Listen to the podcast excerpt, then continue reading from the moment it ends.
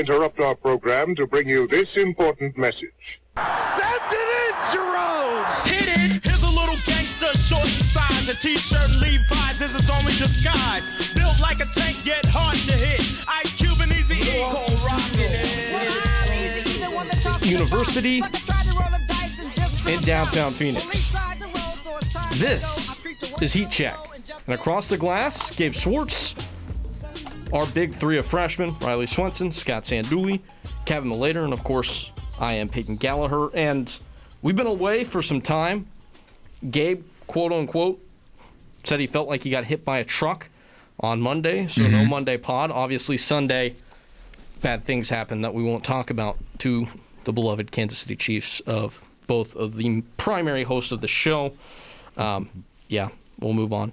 Bad sports weekend for Gabe. Uh, I'll give you a minute shot clock. Do you want to talk about Kansas, Kentucky at all? Um, I don't think it was that big of a deal. Like Convenient. I moved on pretty quickly. Not gonna lie. I mean, when you're in the heat of a Big 12 race and you play a game that only matters for pride's sake, and a team doesn't play with much pride, um, not great. But at the same time, Ochai Agbaji clearly had COVID at the time.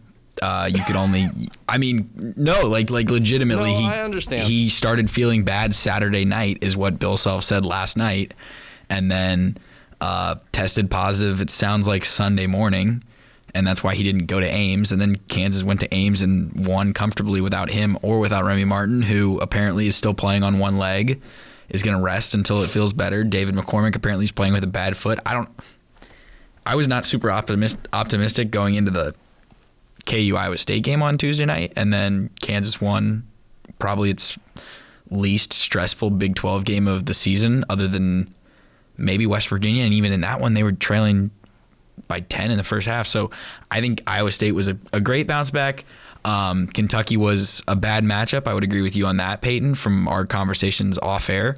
And uh, I'm not going to lose a lot of sleep over it because I'm high on that Kentucky team, and them doing what they did to Kansas makes me believe in Kentucky a lot. I will say the the biggest concern with Kansas, I'm down, I'm certainly downplaying my actual concern a little bit. The biggest the biggest concern with Kansas is that if Remy Martin is not healthy and if Ochai does not play at an elite level, um, Kansas can be had by a lot of teams that a lot of a lot of the elite teams that are simply more athletic than them. And and that's something that's not no matter the player development changes of Christian Braun and of Ochai and David McCormack. I know he was a McDonald's All American, but it's not like David McCormack is an insane athlete for being a center.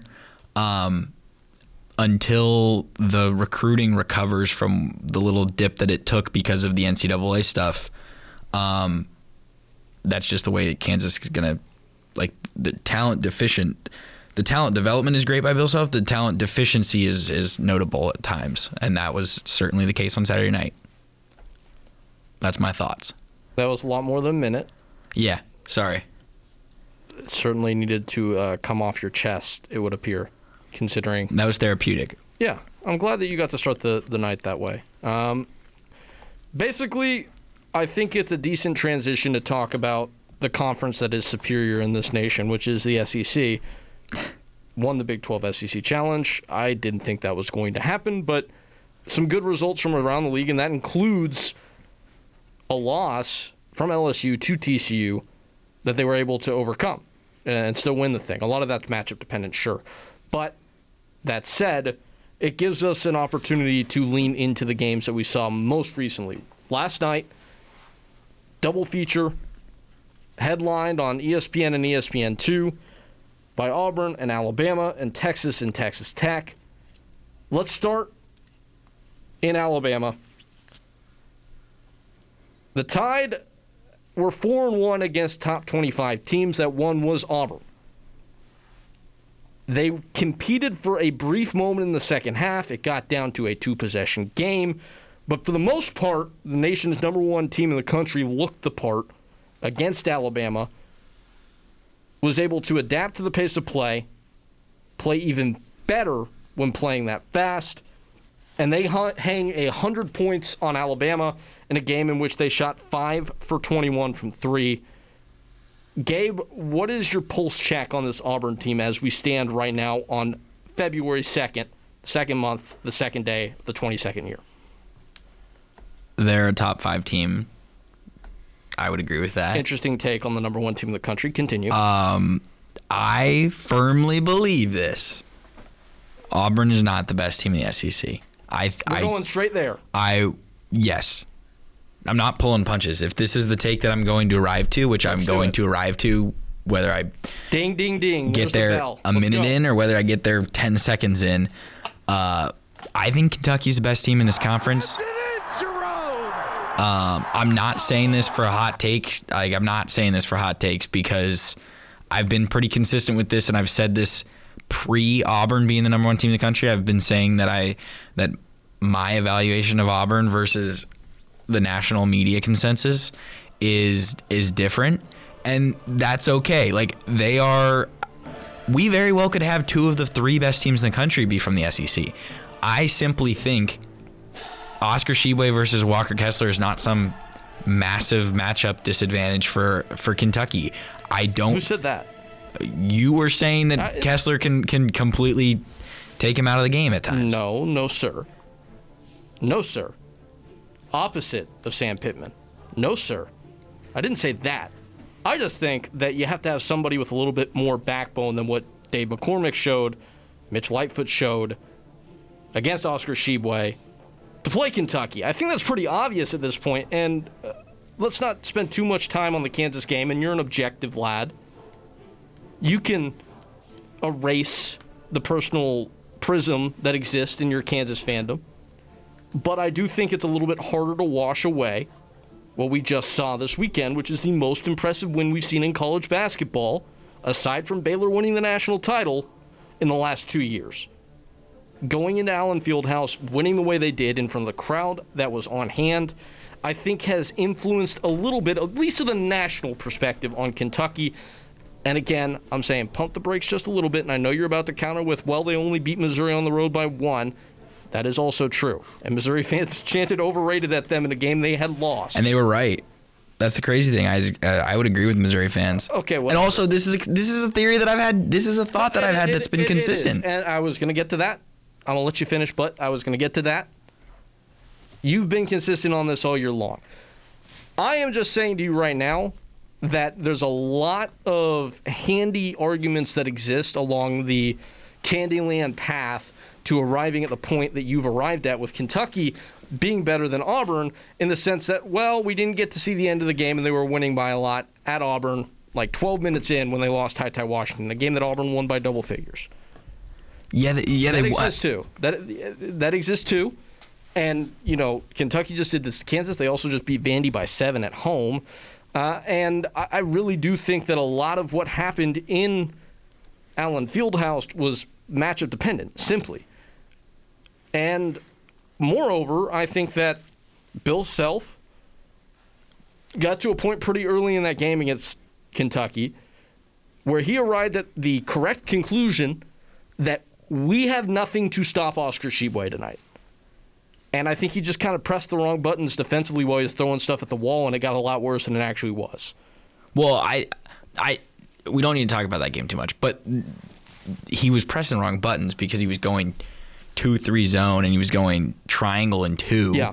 And in the midst of that process, uh, Keion Brooks decided to become Kevin Durant and start hitting mid range jumpers, and so was Tshiebwe and stuff. So like that, that I don't think, I don't think Bill Self was like, well, we have no chance tonight. Um, I think that everything went exactly according to what Kentucky needed to happen. But th- Yeah. I, I'm. This is not like this is not me being some reactionary person. No, to I- what? I- Can, I no, no, no. And. I'm not claiming. that- I'm not. I'm not claiming that this is what you're saying, Peyton. What I'm saying is to anyone who disputes or comes at me and com- wants to combat me on this this point. I've been consistent about thinking Kentucky was better than Auburn. I thought it before the Kentucky Auburn game. I thought it for the first 10 minutes, certainly, of that game. Ty Ty turns his ankle. Auburn looks impressive in winning. I thought that that legitimized them as a top 10 team. I thought that legitimized them as a top five team. I didn't think it legitimized them as being better than Kentucky. and I don't think that still. And just because they beat Auburn or Alabama at home, just because they beat Oklahoma at home, like good for them. Okay, I understand that their resume is very impressive. And I understand that Kentucky does stuff like beating Vanderbilt by seven, like beating A and M on the road by six. I would say A and M's a decent team. Um, like beating Mississippi State by eight. Losing to LSU on the road, which was the last time LSU really looked decent. Yes, but that's that's a tough place to win. And and all of those things considered, I mean, Ole Miss won there. The point remains. I like Kentucky's guards better. I think Ty Ty is great. I think Sahvir Wheeler is great. I think Kellan Grady is very good as a wing.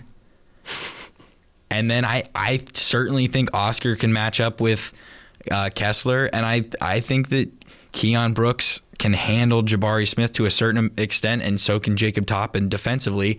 And when it all comes down to things, I I trust Calipari more than I trust Bruce Pearl, and like I think if you play these if these teams play in Nashville, or if we get to the NCAA tournament, I think either Kentucky beats Auburn head to head in the SEC tournament, or I think Kentucky goes further in in the NCAA tournament. If That is you neither here if, nor there. If you pushed me up against a wall and said you have to pick an SEC team to win the national championship, you have to pick a team you're more confident to go to the Final Four. Ten times out of ten, I'm picking Kentucky over this That's Auburn fine. team. Here is why I think you're wrong, okay? When push comes to shove, I think the best argument for Kentucky is that they are better coached. And to Cal's credit, he has done as good a job coaching this Kentucky team and discovering their identity as he has with any team he's had. A lot of the time, his best teams are great defensive teams that are great defensively based purely on talent and physical ability. This team is the best offensive team we've seen Kentucky have for a very long time. They run actual sets. It's very aesthetically pleasing offense. They commit to the little stuff, and a lot of that probably has to do with all the transfers. Sure, it's very difficult to get, as we are seeing Chris Beard struggle in Texas, transfers to play together and play for something bigger and go win, especially at a place like Kentucky. He's done it. He deserves all the credit in the world. I think that's your best argument. But for Auburn, and I'm not even looking at it matchup wise, what I think Auburn has that I don't think Kentucky has is I think Kentucky can be a little bit three point dependent. And I'm not saying that them shooting a bunch of threes is a bad thing, because I don't think that. If you can make threes, shoot threes. Three is worth more than two. But sometimes threes don't go in. And I'm not saying Kentucky doesn't have the ability to win games in which they don't make those shots because they've proven time and time again that they can. What I will say for Auburn is their top six dudes, Walker Kessler excluded, can all beat you off the dribble, can all manufacture their own shot, which I don't think is true for Kentucky. I also know that they have Jabari Smith, who has an unalterable shot, and Kentucky doesn't have that dude. So, where I will give you credit is that I think Kentucky, from an organization standpoint, might be a little bit better. I think that Auburn can hit a gear that Kentucky cannot get to. That's why I side with Auburn, but I made this analogy prior to the show, and I will reiterate it now because I think it does a good job of encapsulating this whole thing. We are debating which A plus is better between two A pluses. One is a 99, the other one's a 100 in my eyes, and it's the other way around for you. I also think that in a in a conference like the SEC, like I'll certainly agree. There's there's merit to the Auburn is better argument. That's like it is truly a what looks better in the eye of the beholder. But at the same time, in in the conference like an SEC where there's 14 teams and the it's not a true round robin, not a true double round robin. Yeah. We're not even going to get to see Auburn play at Kentucky this year Right. Um, the and this is not an argument that you're making. The dumbest argument that you can make is, oh well, Auburn's going to go in and they're going to roll through the SEC and they're going to win this league by multiple games. And I, go look at who Kentucky has to play on the road versus who Auburn has to play on the road. Um, the schedule's not necessarily as balanced. So I, if I'm going through Auburn's schedule the rest of the way, and and Alabama or Kentucky goes on the road to Alabama on Saturday, they could very well lose that game, and I'll look dumb for this being an immediate reactionary um, thing that happens. And just like I looked dumb last week when I picked Baylor to beat Alabama and taco bet all four of you guys. And then that immediately blew up on my face as you guys gave Peyton guard your man. So it is what and it you gave us tacos. No, we didn't. Haven't been redeemed yet, but yes, I do owe everyone tacos. I was about to, Scott was quick to the draw to Yeah, say no. our That. No, that I- I- has not been settled. Peyton knows I pay my debts. Yes, he does. Uh, Good. I'll also say this of Auburn. Gabe just was upset. Poster in the back just Yeah. fell. Oh, that's unfortunate. Okay, good radio.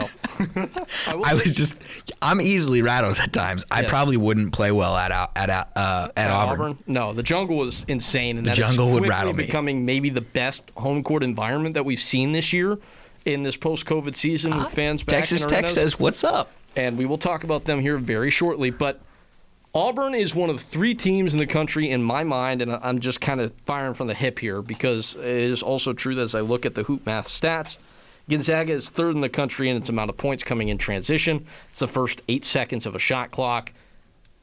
They currently score 37.6% of their points in that period of time.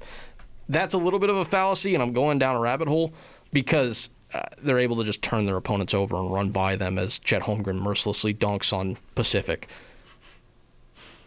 Arizona, Auburn, Kentucky. Those are the three teams that run better than anybody in the country right now. And and what Auburn does is they can run with Kentucky, who is currently 20th in that statistic, but number two or number three amongst power conference teams in transition points, the percentage of them that they get in transition. So I, I do think that Auburn is uniquely constituted and qualified to play Kentucky, and that is why I so greatly hope that Alabama doesn't find a way to prevent that matchup from happening in the SEC title because it appears they're on a collision course, and the juxtaposition between the two teams is really, really awesome, especially because of the old Bruce Pearl, John Calipari rivalry that's dated back to when Bruce Pearl got to Tennessee from Milwaukee and started to build them into something. Yeah, and congratulations, Bruce Pearl. Lifetime contacts, lifetime contract. even though as we now know we're educated lifetime contract No. means like eight year deal that That will renews expire It's renews not, it, every. it isn't written in blood on a piece of paper piece of tumor's corner toilet paper that bruce pearl will coach auburn until the day he dies or decides to stop that is not what the contract says. It's not a lifetime contract. It literally is not a lifetime contract. It should, though. Sanctioned a lifetime You're not fun. You're not fun. It should. Whatever. You know what else isn't fun? Being Chris Beard at United Foodways Arena. can we can we just round of applause for how clean of a transition that was by Peyton? Very Thank you, nice, thank Peyton, you. but I'm pretty sure it's United Supermarkets Arena. God oh. damn it! Actually, it says United Sprint Arena here, so they switched it even. No, to it United Supermarkets. Okay, United Supermarkets. So I thought not. Yeah. Foodways, So close yet so Nice. far I, I away. thought about just saying at Texas Tech and stopping, but what we what just happened is pretty much I threw down a dunk and then you called a timeout to appreciate it. So thank yeah, you. yeah, yeah. No, no, no. I I, appreciate you appreciating me. I was the team that just scored, calling the timeout to let the crowd rile itself up a little bit more. Mm-hmm. I will say this. Um, on the broadcast last night, there was a couple times where Texas Tech uh, fans, like, God bless them, swag surfing, like all this kind of stuff. Like, Yeah. good for them. I'm glad they have Play Mo Bamba. Disrespect to Texas. I'm glad that they have. I'm glad they have like Raider Raider Riot or whatever their their uh, student section is called and such. But at the same time, every once in a while, some fan bases tell on themselves about how bad of actual understanding of basketball they are, and this is such a this is such an, a stuck up uh, oh yeah. Thought that I have. You are But- wearing your vineyard vines and dock docksiders. But when you are in possession of the basketball and you decide to just start getting super rowdy while your team is running offense, not a great look. And when all you do on every blown whistle is just boo, no matter what the outcome is, You're not going to endear yourself to the officials. you're there. just not very smart either. Like, ha- have some merit to when you boo. The boos should mean something, and they should only be directed at Chris Beard or Chris Mustache or Chris Goatee. Yeah, he's not. He's been downgraded. We shaved the goatee. He's Chris Mustache now, and he has to earn the rest back. He really does. I, I, I kind of am starting to think this text job might be cursed, but again, that's that's for another time and place. They're just very average. They're just very average. They they have too many guys, um, and Texas Tech is really good, really really good. Welcome aboard. Yeah, uh, they're tough. I, I don't think they have any national championship upside, but it, it's very clear that you know Texas tried to bring all the assistants in with Chris Beard that failed. Mark Adams has done a good job of keeping this program exactly where they were. Um, I don't know how many of the transfers were recruited by Chris Beard. That'd be a curious thing to look at. Was Kevin Obanor brought in by Mark Adams? Yeah. This is a really good team. And, and what they've got in their front court, they're really tough. They make you earn it. They've got a really good front court. Uh, and I think Texas Tech might actually be the second best team in the conference. I don't think that's a super stretch. They've already won in Waco, and I am continually unimpressed with Baylor in this this post December break era that we've watched Baylor in. I think this is a statement to the other three people in the in the Yeah, get rooms. involved. Um, Let's start passing the ball. but if I'm like, I don't know what you guys think, but I personally see it as more of a three horse race than I see it as Texas Tech has passed either of the two. Because if you're gonna if you're gonna say Texas Tech has passed Baylor, I don't know what based on what we've seen, um, the close games that Kansas has played. I know that they've won them, like good good job on the toughness factor and all that, but elite Kansas teams don't have to win tight games every single time, and that's something that concerns me about Kansas. So I would say I would lean more toward Texas Tech being on the same level as the other two Big 12 teams rather than Texas Tech has passed one but not the other. So, and, Texas Tech split with Kansas in the games that they played. And could have swept them. Could have easily swept them. The standings are as such. Kansas 7 and 1 tops the league. Baylor behind them at 7 and 2, 19 and 3 overall, and Texas Tech at 6 and 3 but the win in hand in Waco against Baylor. Kansas will play Baylor this weekend. Everybody the whole starting 5 contributing here, okay? In a word, who is your Big 12 champion when this thing ends, uh, in Gabe's analogy or uh, his hypothetical where he gets shoved up against a wall, assumably by Riley? Are we doing regular season or Yeah, who's winning the Big Yeah. 12 regular season championship? The thing that Kansas wins. you can cop out and say that there's a share too. That's also an option. Lame. I'm gonna say Kansas. Scott, Texas Tech. Whoa. Kevin, Texas Tech. They got to make up a two game gap. I will say Kansas win. Kansas is getting at least a share because Kansas is going to go undefeated at home in conference play. Uh, I play Baylor on Saturday. They're going to win that game. oh, But They uh, won last year. they're going to win that game.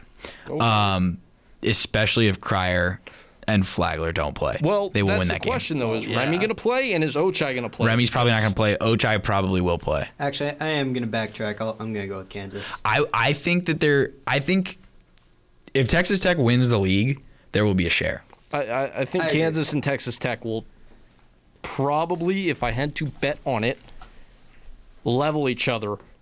But I said that was lame, so I'm going to take Kansas. Texas Tech still has to play Baylor at Texas, at Oklahoma, at West Virginia. These they're not. I mean, they're winnable games, but three road games against They're the, opponents. they're the only team of this top three, though, that has already determined that they are splitting one of the series against one of their direct rivals and that they can potentially sweep Baylor. So Kansas can do that. they're the only They team, play though, that has emphatically said for a fact that they Oh, will have yeah, won at yeah, yeah, least yeah. one game Yeah. against both teams. Yeah. So that's why I think Texas Tech, despite being at third and with three losses, may have a little bit of an inside track on this thing. I don't think they have an inside track, but I will say that they can if they Texas Tech is also one and four away this year. Yeah, like they, because they have a tr- they have trouble scoring on the road. That's the the bugaboo for them. And the only team that they've been able to score against on the road is Kansas, which is why I would be scared if I'm Kansas because this is statistically the worst defensive team in the Bill Self era at Kansas. Yeah. They- and them just being average on defense is not going to be good enough to get where they want to go. No, exactly. And like they are a better defensive team than Purdue by adjusted defensive metrics, but also the gap between one and three, which is the gap between Kansas and Purdue in adjusted offense efficiency on KenPom, is large enough and elite enough for Purdue that it matters for something. And also, like, there's more more to be said about what Kansas's ceiling is if Remy's healthy and if they play Joe Yesufu more instead of Bobby Pettiford, and all, awesome. who was incredible against, Against Iowa, Iowa State. State. Um, I will just say that like, this Saturday is a massive game. If Kansas wins it and they can get some separation, the KU Baylor game at the end of the year might be so late in the conference schedule that it almost doesn't matter. Mm-hmm. Yeah. The game that really matters if you want someone to win the league that's not Kansas is Baylor, Baylor, at Texas Tech because I 1000% think Texas Tech's winning that game. If Baylor wins that game, it all but knocks Texas Tech out of the race. I do not see the other two teams losing three other conference games because that's what's being asked. And the real question about like can Texas Tech score on the road against someone whose name is not Kansas, which is incredible to say, is this weekend when they play West Virginia because West Virginia has given up 77 plus in multiple games last couple weeks and really should not be a team that they struggle to score And against. And they will need points because on any given night, Sean McNeil and Taz Sherman can both give you 20 plus. yeah. Uh, West Virginia also will need that game to make the tournament, quite frankly. West Virginia should have won Monday night, and then Jeremy so- or then Sochan decided to punch Taz Sherman in the face Without any repercussion. But hey, with John Higgins looking right at him. I don't know how you could look across the court, see Bob Huggins wearing his quarter zip half sleeve that says 800 Club with the chain out and not be coerced into making that call. That takes real fortitude. Uh, I think it'd be important to note There were two Bob, sorry, there were two Bob Huggins there. There was a doppelganger. that two of uh, Texas Tech's losses, the one is without Terrence Shannon, and the one is his first game back. No, So it's they're it's working it important. back It's in. very Yeah, yeah, So important. that's very context. important to note. They have Good job, Riley. Good But they job. also beat Baylor without Terrence Shannon Well, yeah, but I'd true. also- and McCullar. Everybody snap for good journalism by Riley. Can can I add something real quick on Texas Tech? So, my whole thing on why Texas Tech is that I could feasibly see this team running the table. I know it's a hot take, but I could see this team running the table. In my opinion, their only tough game remaining left is Baylor, and they get Baylor at home this Yeah. time. No, it's a good point. time. Like I, I easily see them going to Austin and beating Texas, and then maybe they. And I think they should beat Oklahoma State on the last weekend of the season because I think Oklahoma State will be so unmotivated at that point. So I, I could easily see this Texas Tech team running the table, which is why I said Tech. No, he he makes a really good point about Oklahoma State as well, Kevin. Uh, I will say this: I think that Texas Tech might be harmed just a little bit by the fact that they played Texas at home first, because now the Texas fans will want to show their support for their coach. They won't. They you don't won't. think they will? No, Texas basketball fans suck. They should do another one of those. Quote me on uh, that. You know, the students only games, the volleyball. Quote me on that, and somebody tag Tweet Keith it. Dotley too, please. Um, no, the problem the problem for Texas Tech winning the league is they have more road games left than they do home. Yeah, absolutely. No, I mean, we'll see what happens. Uh, what I do know is that we are 10 minutes beyond what we allotted for this discussion. It was a good one, but it will be the end of it as we go to a break. Heat check continues after this. We will take a quick look ahead at a massive, and I mean massive, weekend of college basketball games, maybe even Walker Kessler sized. We'll get back at you on the other side of a break. Do you like tennis? Yeah. Do you like it to party? Yeah, even more so, I like it to party. Then come on down and join the tennis party at Down the Line radio show on Blaze Radio. You can listen to it Mondays at 2:30 to 3 p.m. Host is Carson Brever talking about tennis, tennis things, tennis players, tennis coaches, tennis writers. Come on, sometimes talk about the tennis. You don't want to miss it, so come on, tune in and let's party. Good evening, everyone. or morning, or afternoon, depending on when you hear this. I hope our voices find you well. Now, imagine that you're listening to music at the beach. Or a middle school dance. Imagine that you just broke your nail.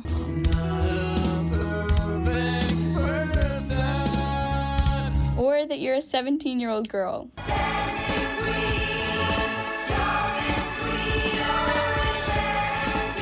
Interested?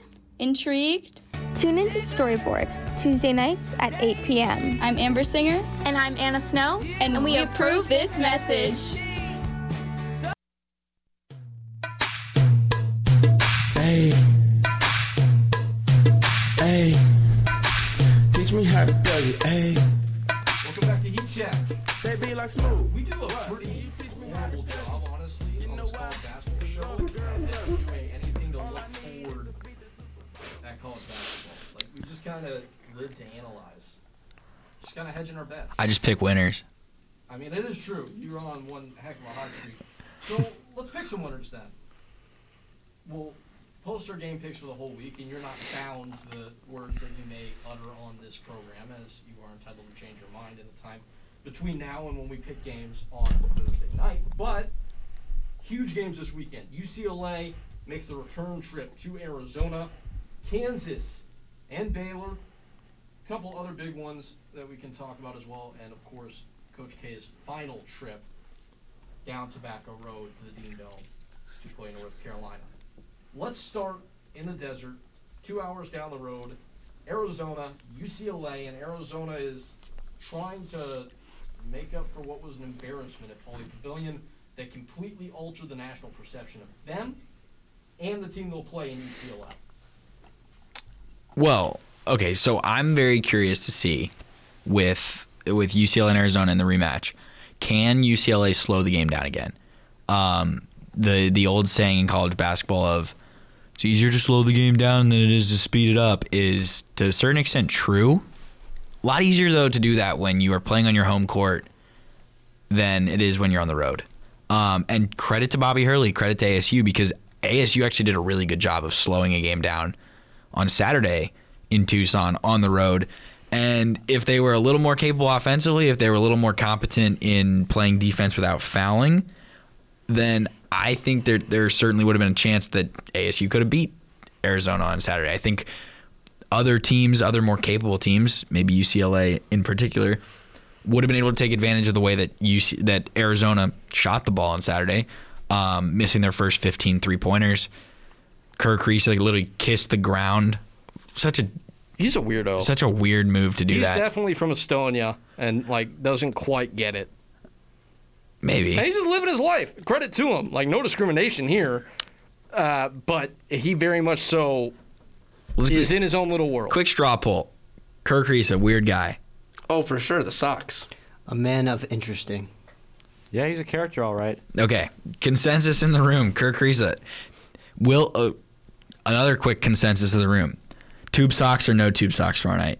Yes or no? This is a prediction. He, he went 0 for 12 with them. He can't. No. I think they. Like, I know you're gonna get to Kevin, but I, you were. I was just in the line of sight. I, I think they might be dead. Like the tube socks. We didn't see him against ASU, Kevin. That was literally my point. He didn't wear it against ASU, so no. It's important. The stuff matters. He was tubeless, as Brad Nessler would say. Yep, tubeless.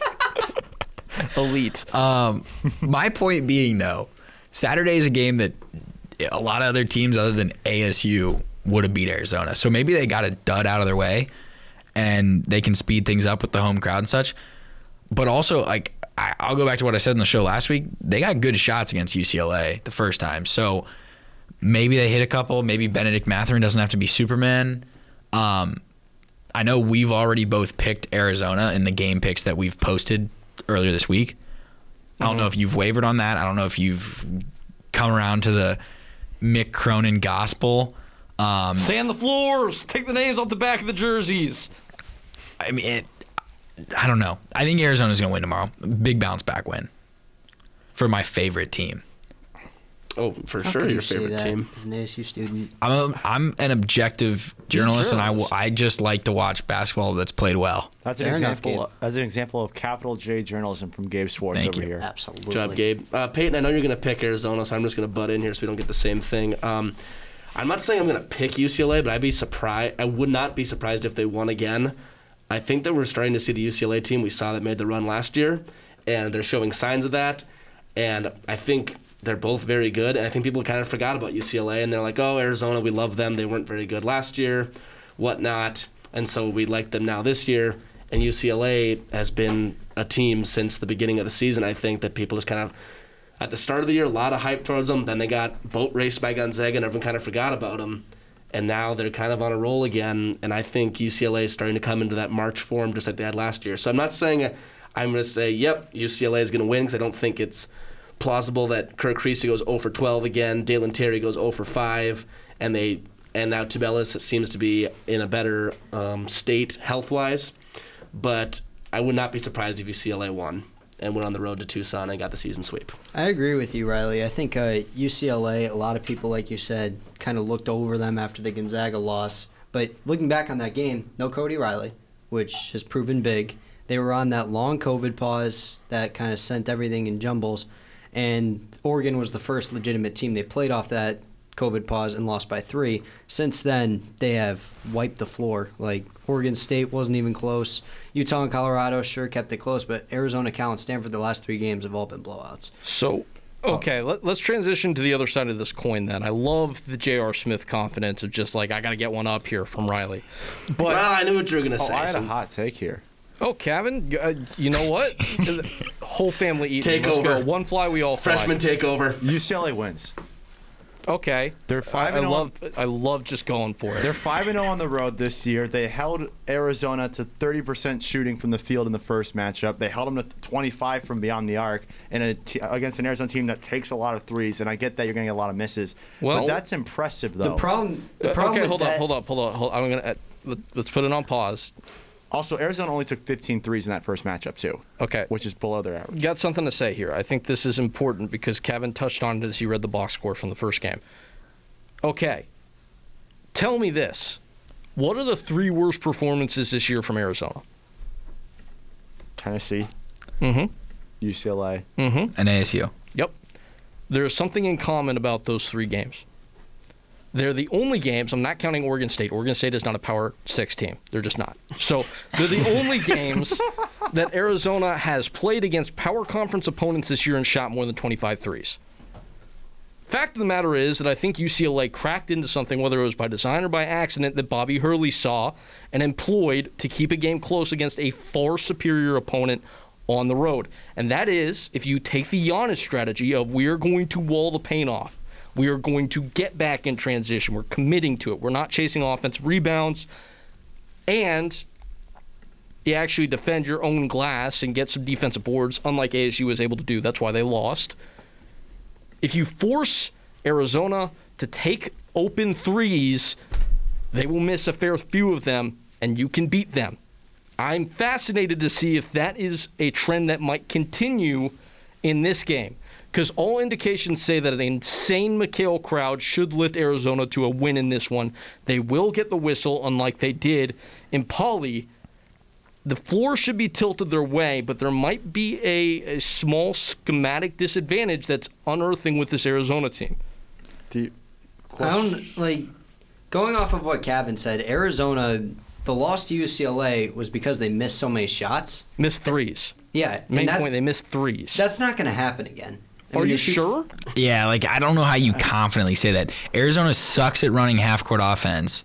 They're not an elite three point shooting team. This is what I said about Gonzaga all last year. Peyton knows mm-hmm. for for certain. The whole year I was like, hey, if you just del- if you delete Corey Kispert, which I know is con- like unconventional thinking, Well, Gonzaga is not a good three point shooting This team. Arizona team doesn't have Corey Kispert. Corey Kispert deleted. No, exactly. They do not have Corey Kispert. they have Kerr Kriisa, who likes to shoot pull up threes in transition with mm-hmm. guys in his face mm-hmm. with 25 seconds of the shot clock. Mm-hmm.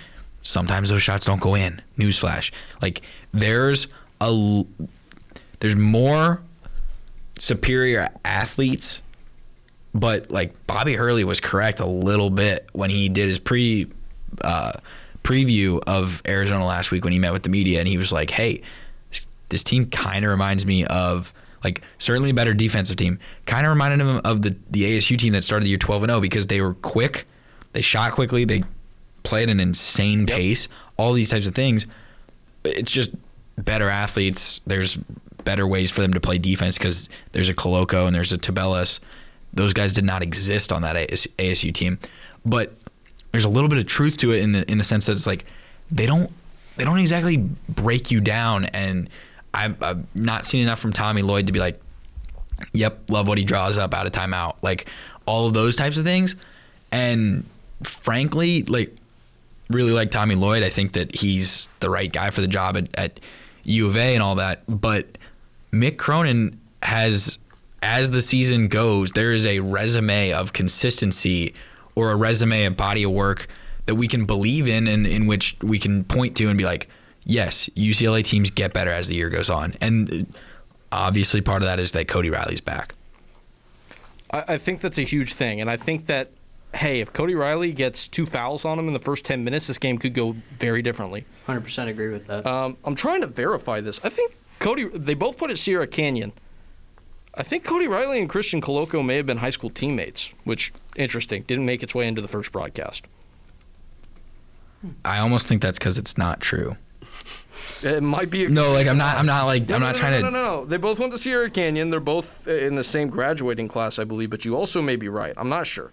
We're looking it up. Only one can win tomorrow night. Cody Riley was on the 2015-16 team, and Christian Koloko was not. When was Christian Koloko at Sierra Canyon? Marvin Bagley was on this team. Remy Martin was on this team. Hmm. Disappointing. Christian Koloko is a junior. This is his third year in college. And this is fifth year for Cody Riley. So there you go. So it would make sense if Christian Koloko did not play all four years of high school at Sierra Canyon, which would make sense because he's from Cameroon. They missed each other by a year. Yeah. So Uh, Marcus Bagley played with Cody Riley though. Cody Riley, Kansas City native. Shout out. Great last name too. It's Real, oh. Way better than way better than Tanner. So Can you imagine if his name was Cody Tanner? That, that would also be awesome. no, Isn't Tanner the- is a stupid name, and we stand by But it. isn't the go for quarterback Riley Tanner Morgan? yes, it is Tanner Morgan. Peyton, thoughts? Dumb name. That's just Dumber disrespectful. football player. Very disrespectful. Kansas and Baylor. we kind of already gave a synopsis of the teams in general. Baylor is very much so struggling without LJ Cryer, but that's just not the only reason. Again, I touch on something that we talked about and just kind of red flagged. Uh, Dog eared. We need to keep an eye on that. Scott Drew on the Baylor ESPN Plus series said, direct quote, that his team did not feel as together after the winter break. After everybody went home to see their families for Christmas, came back. They've been without Sochan. He's back now, but LJ Cryer's out, who is their leading scorer. Matthew Mayer has to save the day, though, at home against West Virginia. Panic meter, how concerned are you, Gabe? And then B, how much of a must win is this for Baylor at the Phog and vice versa conversely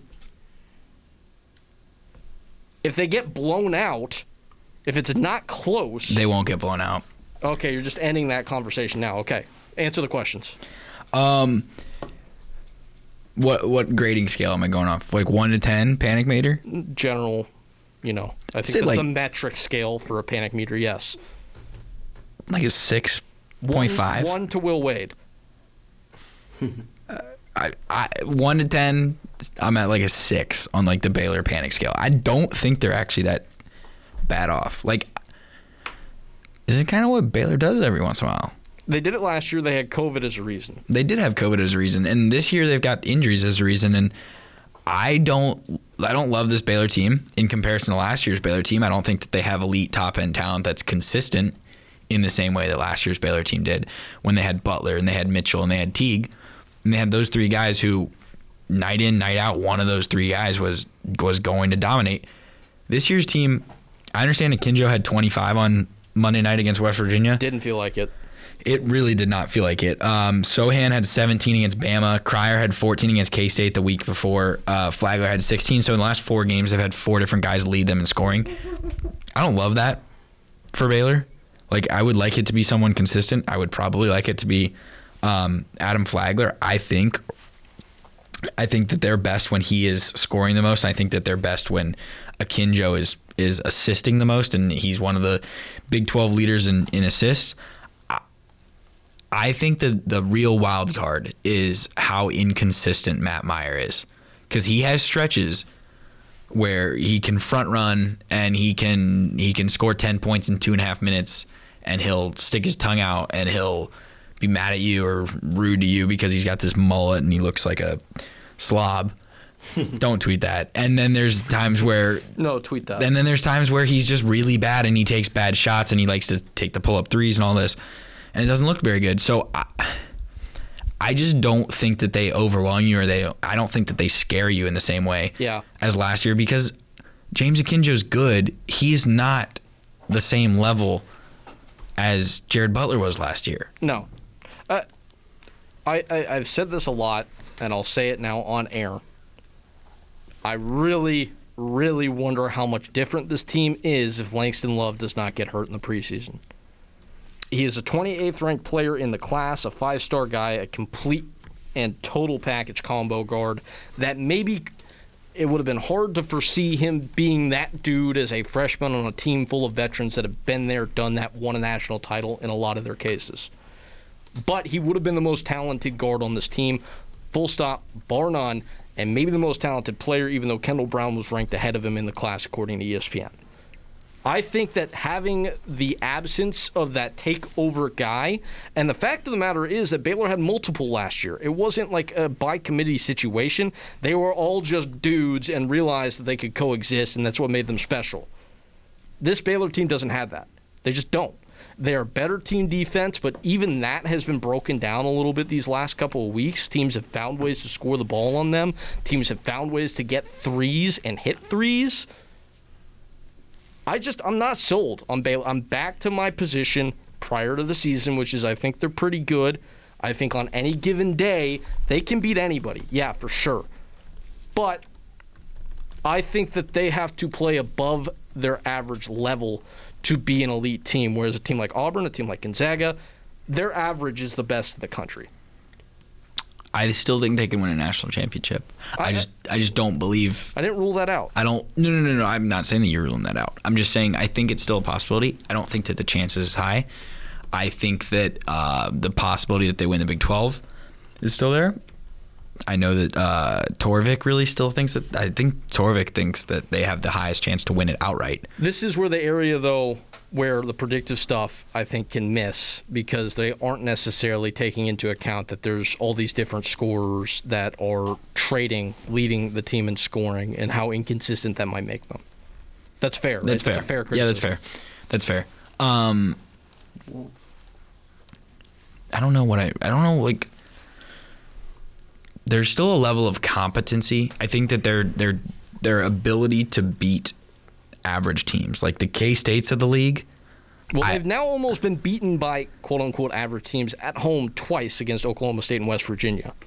Yeah, the Oklahoma State loss looks worse in hindsight, Oh, they yes, they got beat by Oklahoma State. Excuse me. but the West Virginia like. Yeah, I don't know. Those might be if the Taz Sherman teams in the league. if Taz Sherman doesn't get punched, no, no, no. K State's definitely still one of the two worst teams in the league. Since the start of Big 12 play, of the games that Baylor's played, only two have ended within, excuse me, only one has been a difference of more than 15 points, was the K State game. Right. Every other league play has been within 15 points, and it's been competitive. And that is said of a team that hadn't played a single game within eight points coming into league play. Exactly. I feel like once they got into conference play, I don't want to say they got punched in the mouth, but they got kind of staggered back by. Scott, they do the punching in the mouth. Yeah, exactly. That's Mm. what that's what I'm saying. But they kind of got a little staggered back. Like yes, they won the Iowa State I mean- and the Oklahoma games and the TCU game to start it, but then Texas Tech and Oklahoma State, they couldn't buy a bucket. And that's when they lost those games. And they had struggle scoring against Oklahoma. They kind of got that back recently. And, and they miss a lot of open shots, and that's the big thing that I take away. They miss a lot of good looks. It feels like, and when that happens, it comes in droves. And that's why they need Cryer back ASAP as their leading scorer. It just doesn't change my perception at all. Like he's their leading scorer by like basically nothing of a margin, one bad game away from being 2nd mm-hmm. and it's because they all trade turns. We've talked enough about this. You get to choose. Pick your own adventure here, Gabe. Gonzaga goes to BYU to try and win in the house that Mark Pope built. I'm gonna. I didn't know much about BYU's basketball program pre Mark Pope, other than Jimmer Fredette and shout out Brandon Davies. Danny Ainge. I mean, okay, whatever. I was not alive when Danny Ainge Well, was yeah, yeah, playing with two-inch shorts You know at what happened. BYU. You know what happened. No, I don't, uh, and I'm proud that I don't. That game, Gonzaga's most likely chance to lose the rest of the way. kind of bores me. Kentucky at Bama. Which one? Um, let's go Gonzaga BYU. I feel like that was an obligation thing because you're like, when are we realistically going to talk about Gonzaga? Yeah, well, because we just, I'm so I'm so sick of talking about Alabama. The most inconsistent team I have ever seen. Yeah, that's not good. astute analysis. Okay, so Gonzaga, they're playing a team that can really shoot the three ball well. It feels like I'm not looking at the numbers. I may be dead wrong, but I've watched BYU play like a handful of three times this entire year. One of them was a loss to Vanderbilt. Shout out Scottie Pippen Jr. Had 33 tonight. That's the end of my thought. That you think that BYU shoots the three ball well? Do they not? I mean, I'm checking. the- Barcelo is a shooter. I know that much. Great analysis. the Heat Check Stats and Info crew is getting on the case. Um, and this year's BYU team shoots. Doo, doo, doo, this is great radio. 36% from the field. That's good. no, Oh, wait, from the 36%. field? 30, no, no, no, no, no. No, no, no, no. 36% from three. That's 68th best in the country. Oh, almost nice. Uh, they shoot 44% from the field, which is 140th in the country, which I would say is a bad sign against Gonzaga because you can't get easy twos, and you can't get easy twos because it's hard to score against Chet inside. Twos. Yes, twos. Uh, your over reliance on the three is going to make it harder to score. The counterpoint to that is that Alex Barcelo is so good from the mid range, quite literally, and this is this is why the all the analytics people don't like mid range shots. People can shove it is because shot quality loves Barcelo mid range shots because Barcelo mid range shots on a per possession points per possession basis is literally one of the five best possessions in college basketball. So the mm-hmm. misguided oh analytics don't love the long two like I love the glorification of the old way that basketball's played like those people should love Alex Barcelo because he loves to shoot long mid range long mid range twos and he's good at doing it. Um, I think that's a key because if you are capable of hitting those mid range jump shots, as we saw in one of the few Gonzaga games worth watching this year, the San Francisco game, where they were hitting mid range jump shots in the first half and they were leading, you can compete with Gonzaga. Um, it's not a very sustainable strategy, and you have to hit your threes, and so we'll see if BYU can do that. But 40 the, Bar- cr- the crowd should be something real. Barcelo, Barcelo, Barkello, if we're doing the Bancaro way, Banchero. 41% this year on two point jumpers. That's pretty good. He's yeah, he's pretty good. Um, I don't know if I'm gonna pick BYU to win. Do it. Kind of want to. They don't have the bigs, and that's the bottom line. Weird Again, I stuff don't know happens, anything though. about BYU. I'm just flinging that out there. They don't have the bigs because nobody has the bigs aside from like five teams to stop Gonzaga. Yeah, but up there in the mountains, Gonzaga might get a little tight. In the words of Mike Tomlin, you never know. I just wish we could put Yoeli Childs on this BYU team. Yeah. Also, by the way, this BYU team on their website right now, they're averaging about 40 boards a game. They're out rebounding teams by about eight rebounds a game. I know it's nothing significant, but you know, if you know how to box out, it gives your team a shot at least, right? They're playing in the WCC. If this BYU team had Matt Haarms, I would love their chances. That's. I wouldn't love them. I'd like them a little bit I'd better. like him a little bit better. Like a little bit better. I will say this: as we as we get into award season, which we're a month away from, a- along with March Madness and all that kind of stuff. But when we start handing out All Americans, think about this: Kofi Cockburn does it in, does it in a real league. Okay, Oscar Tshiebwe does it in a real league. Zach Edey, Trevion Williams, Trayce Jackson-Davis, they do it in a real league. Chet Holmgren. Drew Timme's playing against scrubs. And Leo Pepe, who we will not call a scrub on this program. But I will say this last thought on BYU, and then I'm tapped out from talking about Cougars basketball. They are one of the all name teams in the league, in all of college basketball. We got a Tejan, we got a Fusi, we got a Gideon, we got a Seneca, and then we got a little Gavin. Great job. Um, I know that there's a basketball player that was. Uh, the There's only also- reason I know this is I follow the BYU Barstool account because I just I Nice. think that the dichotomy of that is hilarious, um, and they laugh at themselves and it's it's really funny. So I do know that they do a hot 100, like the hottest people on campus, and a basketball player won that because he looks like a statue. Trying I'd love to figure out the name. Love to know who that was. Uh, they also have a guy named Atiki Ali Atiki. Yes, that is electric. Yes. Um, there was a basketball player I saw on No Context CBB the other day whose uh, first name is literally Pancake. That's so electric. Sick. Give it to me. Sick. They're really Utah heavy. Does that surprise you? Also, I did not know Alex Barcelo went to Corona del Sol. How did ASU let him out of the town? I think you can answer that question. Yeah, that's probably the case. Um, and that was talking BYU basketball. Great segue. Uh, okay, last game to talk about here as we have gone way over our time and certainly we'll be breaking Blaze rules by continuing the show beyond this point as it is already 23:58 and we are about to leave the second day of the second month of the 22nd year Hey. and head to the third one Can't control the it when 22nd caught. year? Of I mean this century. Sure. Well, it's the 23rd year of this, this century, but I hate you. Boomers. Hey, you can't you can't get in trouble if you don't get caught, Peyton. Okay. Duke and North Carolina. Everyone muted but Riley. Oh, I feel I- like I, I think that's time King of for the the North. King of the North Carolina. is that is that my cue? Uh, that would be what they call in the business uh, a Q. Yes. All right. All right, so we're going to start with last night. First off, I just want to say we won. Great job. But my God, does Caleb Love frustrate me? And he is just bad at basketball at times. Uh, that BS he did where he dribbled around last night and they just got the ball stolen. They tied the game. And he was 3 of 18 from the field. Now, Peyton's like, yeah, he made the clutch three in overtime. But we we don't need that if he just, you know, does his job. Uh, Justin McKoy, dude, just like stay at Virginia or ask politely to not go in the game because I do not like you on the court. It, it infuriates me watching that man play basketball. Brady Manek, you're fantastic last night, but every time you make a three, you don't have to shoot another one. Armando, you can use your left hand. I don't know how no one's figured that out. Uh, you, you can do more than the right hand drop step spin move. Never thought I'd say this, Leaky Black. You are a king, man. You keep knocking down those threes. Three for three from the stripe last night from deep. Love that. Absolutely love that. RJ Davis, take the ball from Caleb Love. This two point guard BS. No, enough of that, okay?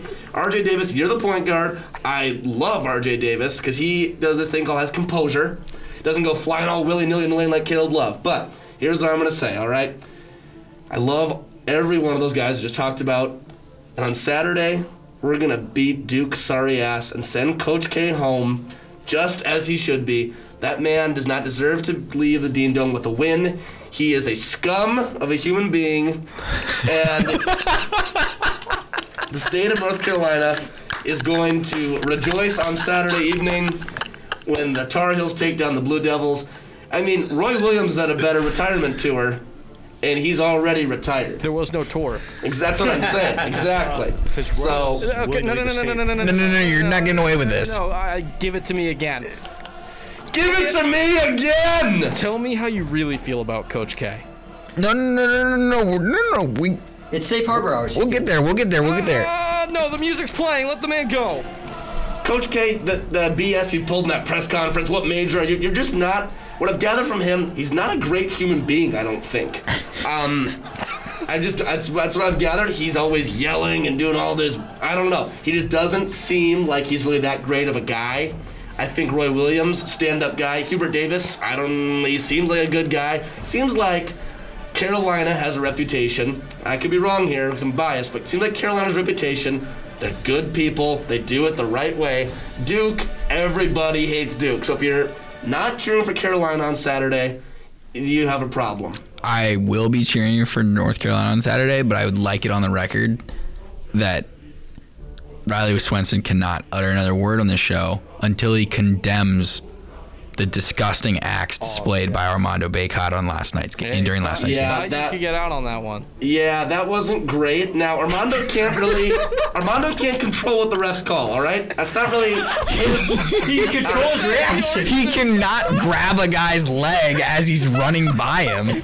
Yeah, that wasn't good, but I mean, If it's not called a foul, it's not a foul. Thank you, Peyton. Armando was also pushed over, all right, and we got the flagrant on that. Uh, Louisville fans, ridiculous. You can't act like that, all right? It's not the SEC. You can't throw stuff on the playing field, all right? And yeah, the refs, the refs might have given us one last night, but every now and then you need the refs to give you one. I love how and so deflecting everything. yeah, Armando Bacot, I he's been he's been testy lately. I kind of like it though. This team needs a little fire, and I would love to see him just go at somebody on Saturday. Just like Shaquille O'Neal dunk, wrap his legs around, just shove him. If he went over and choked Coach K mid-game, I'm not advocating for this, but would you clap? I mean, depends on where I am. If I'm like in a public place, probably not. But like if I'm sitting in my room by myself, I don't know if I I just give a little Little little little, little fist pump, you know, yeah. Get 'em, you know, but not like clapping, like oh I love it, but like just a little bit, you know, just like you know what, good job Armando, serves him right. Um, Riley Riley needs to realize that things like last night, where, when the officiating's bad but it benefits you, the, the playbook is it was bad both ways, guys. It was bad both ways. I mean, You can also say it was bad both ways. I think it I think it just got out of control for the officials and they didn't know what to do. Armando was getting hammered the whole first half, and then he complained to the refs. We didn't get any calls. The, so then they ended up just letting things go, and then it escalated to a point at the end there where things got way too physical, and they I mean they made the wrong call. They should have been. I would like to see that as just maybe a no call. Yeah, I don't know. Let let them play it out when they've been so physical, but you know, a win's a win, and uh, we can't control the refs. We just play our game. And that's what that's what we did. Caleb Love, um, big big news though. Caleb Love against Duke, absolute dog. So his his best game of the year is coming on Saturday. Like he can, I can guarantee it. Can put it, boom, mark it down. Caleb Love at least twenty. Somebody twenty. tweet it. At Riley, least twenty points tonight? on Saturday.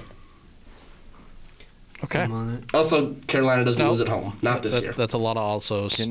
That the song ended. Can I add something about Riley's point about Coach K's retirement tour and Roy Williams? Yeah. Well, Roy Williams' retirement tour is involved traveling to more states than Coach K's has.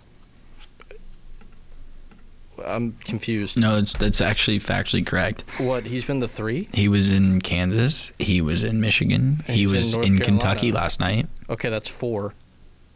K has been to New York. K has been to Florida. K has been to Kentucky, and K has been to Indiana. When did K go to Indiana? Notre Dame, When did he go to? Louisville, Florida State. I'm pretty confident. North. Uh, I'm pretty confident that Roy Williams was uh, in Miami for that North Carolina and Miami game too. I think he's gone to every game. But the fact that we have to count this, though, is kind of my point. Because that's sad that we have to count this. In my opinion. One of these men is retired yeah, and gets to go where he wants. One of them coaches a basketball And one of these team. guys gets to schedule his games. yeah, that Gets goes around the country. He wants. It gets to go wherever the country and chooses not to, which is kind of the point of my comment there. Should have played Maryland. Odds on. Should have played Maryland. Odds on. Uh, will North Carolina honor Coach K? They better not. I They hope better not. not. They, they no, shouldn't. Not a no, chance. No, no, I don't think should. it's not a chance. I actually think they most certainly will. It's But like saying the Yankees are going to honor David Ortiz for getting inducted. Dude, the Red Sox honored D- Derek Jeter. the rivalry does not exist without Coach K. It Exactly. doesn't. It's a fact. He deserves to be honored. Yeah, but they should just boo him a bunch of times. that of would times. be the best honor they can give him. I and think. then They can't do and then do the the shape thing on the. They should all just chant, "Shut up, shut up, The legitimacy shut up." of the two Carolina rivalry would be damaged, I believe, if Carolina honored Coach. They should like give him like a little plaque, and then right as he like takes it, Roy just comes up and just like smashes it out of his hands. Is like, no, let's play ball. Yeah, yeah. And he brought it every damn day. Dad gum. Yes. Okay. Is Hubert Davis the guy? That's uh, don't do this That to would me. be an all-time just top rope if Hubert Davis showed his mean streak. Just, I don't know. What do they do in North Carolina? They don't have bourbon. They can't give them a bottle Moonshine. of bourbon. Uh, moonshine's just a southern thing. Uh, I mean, I don't know what they do in North Carolina, but Hubert Dude, Davis. Louisville, Louisville fans were throwing ice. That is so much worse than mustard bottles. No, it's not. Yeah, they. Can It's not worse than it's not worse than a ACL. golf ball. Ah, It's not worse than a golf ball, Peyton. eh. It certainly is not worse than a golf ball. It's not worse. Uh, what Tennessee did was cool. Do it again. Do it more. All right. Pro projectile. We've had a lot of pro, violence, Pro takes on this Yes, show tonight. Pro violence. So what happens during the safe harbor hours? All right. Speaking of violence, uh, let's guard some men. Okay. The standings are one to one, and I won the last time. Gabe made a guarantee that he would win. I don't know if Gabe has a take. The silence Doesn't look good like he's idea. confident in it. The He silence Do is you a great do you have a take? No, I'm forfeiting tonight. I just no, want to no, hear you're yours. not forfeiting. You are not forfeiting. I'll take his place. You're not forfeiting. Um, you can't make me have a take. Well, is Scott going to represent you? Scott can represent me. He is your champion. Scott, it is your time. Are you ready? You go first. As reigning champion. He steps up, is like, I'm ready. This is my moment. You, go first, as reigning champion. Okay, it won't champ, matter because I have a winner. So, real quick, are the judges just me and Riley? Because Gabe is technically nominating Scott, so I feel like there'd be some bias there if Gabe votes. I will be voting. Objectively, because he is objective. Objectively, I'm I'm All right. big J journalist. Okay, That's right, we cool, discussed that cool. earlier. It's midnight 09. Peyton Gallaher. Auburn. We've talked about him. We haven't talked about this guy enough, though. Walker Kessler is the best rim protector that college basketball has seen since Anthony Davis, and he is a legitimate contender for National Player of the Year. On the nation's best team, a team, by the way, that because of Walker Kessler is second highest nationally in block rate, 25% of the shots, one fourth of opponent shots within two feet are blocked, and it's because of him. That gap is the same gap between the first and second team nationally in that category as it is between second and 64th. He's scoring 17 a game over his last six. That's more than Jabari Smith. And he is the only player in the nation with four games of seven plus blocks. Offense and defense both matter, and Walker Kessler is the reason why Auburn is elite and more than what they've been under Bruce Pearl. Bottom line, brass tacks, Walker Kessler is the most important player on the best team in the country, and he is a legitimate NPOY candidate, and he is the best shot blocker, rim protector, more so than Jeff Withey, since Anthony Davis.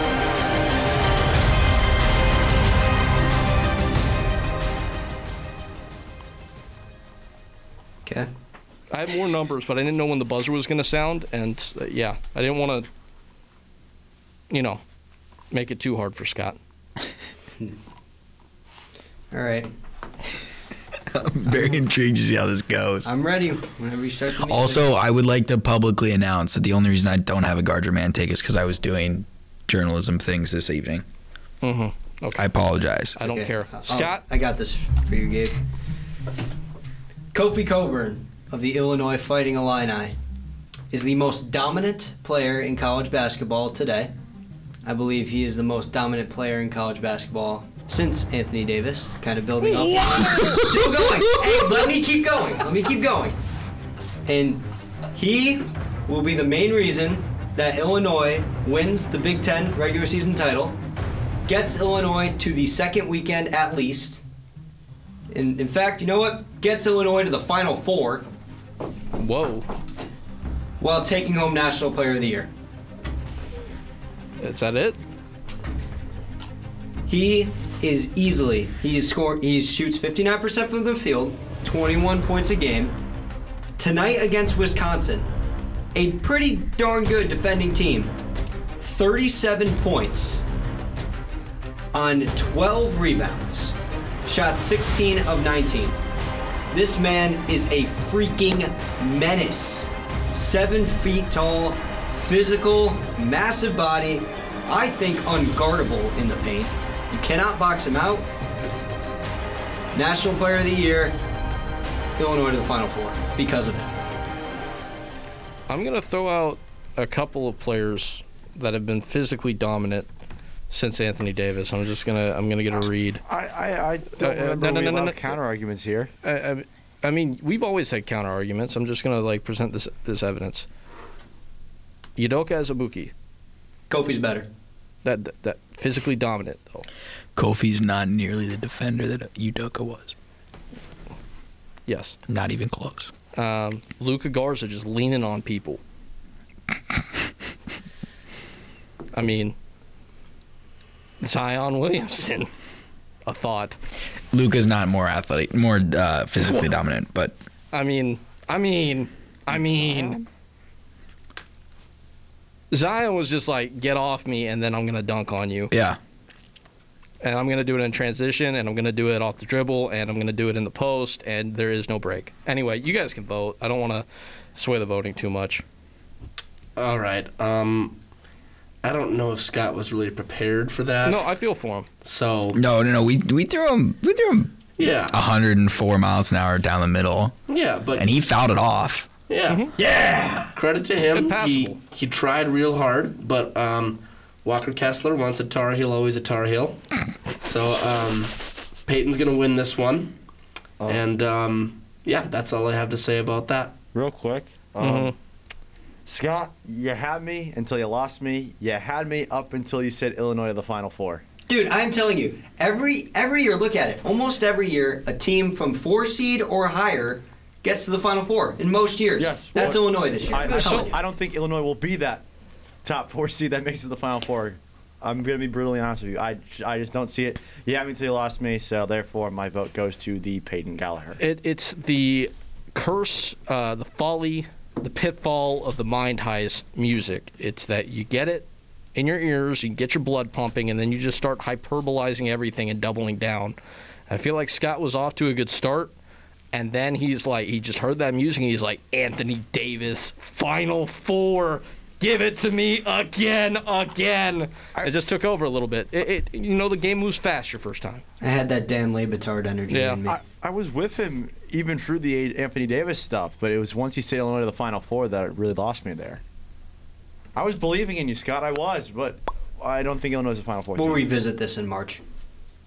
Peyton wins. Um, I don't feel good about it. no, no, no, no, no, no. You deserve to win this one. Um, You earned it. Congratulations, Peyton. No, I just didn't earn it. No, no, no, no. Peyton had a good take. Peyton had a good take. Uh, Scott had a Scott had a decent take. Scott just went a little too far with certain parts. Scott had a take. What's, what's the point of the take if it's not going to be hot? So, uh, uh, this is the number that I left out. Just because I had to qualify it because of an anomaly that's happened this year. So, Walker Kessler is, by my account, leading the nation in blocks at 4.2 per game. It's the highest in total that any player has posted since Nerlens Noel, who didn't play a full season. So, a players who played a full season since Anthony Davis, right? But he's second this season because Jamarion Sharp, who is seven foot like eight, is just in the CUSA for Western Kentucky, just swatting away shots. Which I did, I left that out because I thought it was going to be yeah, too you much said Walker it. Kessler leads the country in blocks by my count. Yeah, So by, by my count. I mean, yeah, Peyton's count doesn't include Jamarion Sharp, but like Yeah, that's just phony. alternate facts. but it's phony. Um, but I, I mean, I, the point stands true. The NPOY rankings will come out tomorrow. I will tell you right now, I have no idea what I'm doing with the top four, but I do know who I'm putting five, and it's Walker Kessler. Cool. Okay. Cool. All right. I wanted I want someone to get a picture of Peyton doing like the the uh, Karate Kid thing. The crane. Yeah. Who's watching a video in there? Uh, Riley pulled up ESPN and they just started doing the autoplay ads. I hate those, man. It's a tough look. We're really, you know, starting to run out of steam. I also will say this: the minute thirty on the bumper, we added thirty seconds. I just didn't know. I was living in impending doom and just fear of that buzzer, so I just kind of cut it off. Yeah. All right. Scholarships and sanctions. Scholarships and sanctions. Let's do it. Right before bedtime. Alrighty, I will- guess I will begin the night with scholarships and sanctions. Um, my scholarship this week. Uh, how about Bruce Pearl uh, swinging that broom around after uh, beating Alabama in front of the jungle last night? Great scene. And uh, my sanction goes to I love him, but Brad Nessler. Uh, it's uh, calling him uh, tube lease, not to, and yeah, that whole thing. Tubeless. Tubeless. Um, I have a scholarship this week. I don't have a sanction, nothing negative. Um, my scholarship goes to Roy Williams, touched on it earlier, great guy. He stood in line at the KFC Yum Center and signed autographs, took pictures with Carolina fans, with Louisville fans, all the smile on his face. He's known for doing that. That's why people love him. Scholarship to Roy Williams. Good, good dude. My scholarship for this week, it's going to uh, Shop College Hoops today for their edition of Here Comes the Pain, P-I-I- P-A-I-G-N, in honor of Illinois, going off the Guard Your Man take. And my sanction is Chris Beard, you got what you deserved. Okay, I'm gonna go with a sanction to a guy that I really actually think is awesome at his job, but sanction Gary Parrish. No more horny. I listen to your podcast and you say out of pocket stuff all the time, saying, you know, Mick Cronin better not take the Louisville job. You better stay at UCLA because Amari Bailey's mom is coming to town. And he, then he goes, she thick, she thick, boy. And it's like, dude, that is out of pocket. You're a 45 year old married man. That's a tough scene. Like, relax. And then he started talking about Sydney Sweeney and how good of an actress she is. And then he's like to Norlander, Google her, Google her. Go- It's just like, dude, relax. Horny stick, bonk. Is that all you got? That is my sanction to Gary Parrish. Do you have a scholarship? Uh, scholarship to Scottie Pippen Jr., 33 at Rupp. He's pretty good. Better Um, than his dad. I'm giving a scholarship to at Suna Gage on Twitter. That's at S O O N A H G A G E. Uh, elite journalism coming from this Twitter account this week, um, telling us that quote. I'm not kink shaming. I'm just spilling that tea, guys. And the, the, Gary the Parrish? Nope, nope, nope, no, nope. Quote and reference, or the tweet and reference is sorority girls know something we don't, which is which goes to my sanction of the week, which is Caleb Williams' foot fetishes. Uh, What? yeah, Caleb Williams apparently loves feet. so We'll leave it there. We don't need to. go check his Twitter account. He likes to he likes to tweet about quarterbacks' footwork, but it also could mean something else. I don't know. Liv Welchel has some thoughts about Caleb Williams taking his foot fetish to California. Okay, yeah. Safe harbor hours. Um, scholarship to us. We broke the Caleb. Uh, I mean, like we broke. We a did break national the- yeah, please We credit broke us. The Caleb Williams news. That's a scoop for us. We need our accreditation. Shout out to Carson Breber for the inside source. No, Scott. Scott. Good night. Oh my God. Uh, that's like the first rule is not to. Oh. What is you doing? Somebody hasn't passed James C110 yet. No, no, no, he hasn't. Um, I'm waiting for one shiny moment to play. This is chaotic, and there's an ad. Three, two, one. That is not one shiny moment.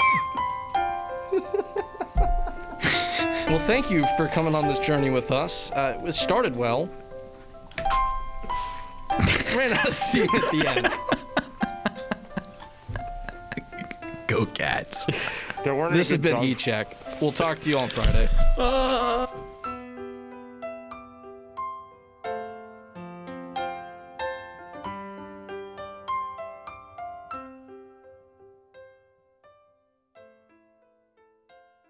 If you're a concert fan, you can't miss Live from the Valley. It's a show with all of the latest news on concerts coming to the Phoenix area. And it airs every Tuesday at Uh, oh, what time is it? Uh, Kendrick, can you help me out? Let's hmm. Top of the morning, top of the morning, top of the morning, top of the morning, top of the morning, top of the morning, top of the morning. Ah, right. How could I forget? It's every Tuesday at 10 a.m. on Blaze Radio and BlazeRadioOnline.com. If you want to know more about concert dates, ticket prices, and show times for every tour stopping here in the Phoenix area, tune into Live from the Valley, hosted by me, Gannon Hannibal. Every genre, every venue. Follow us on Twitter at LFTV Radio, and I'll see you on Tuesday at 10 a.m. It's banter o'clock. Oh, Ferran Torres! Ferran Torres! And Madison! Oh, that's glorious! Three friends, three soccer minds, and a lot of banter. Jesse Lingard!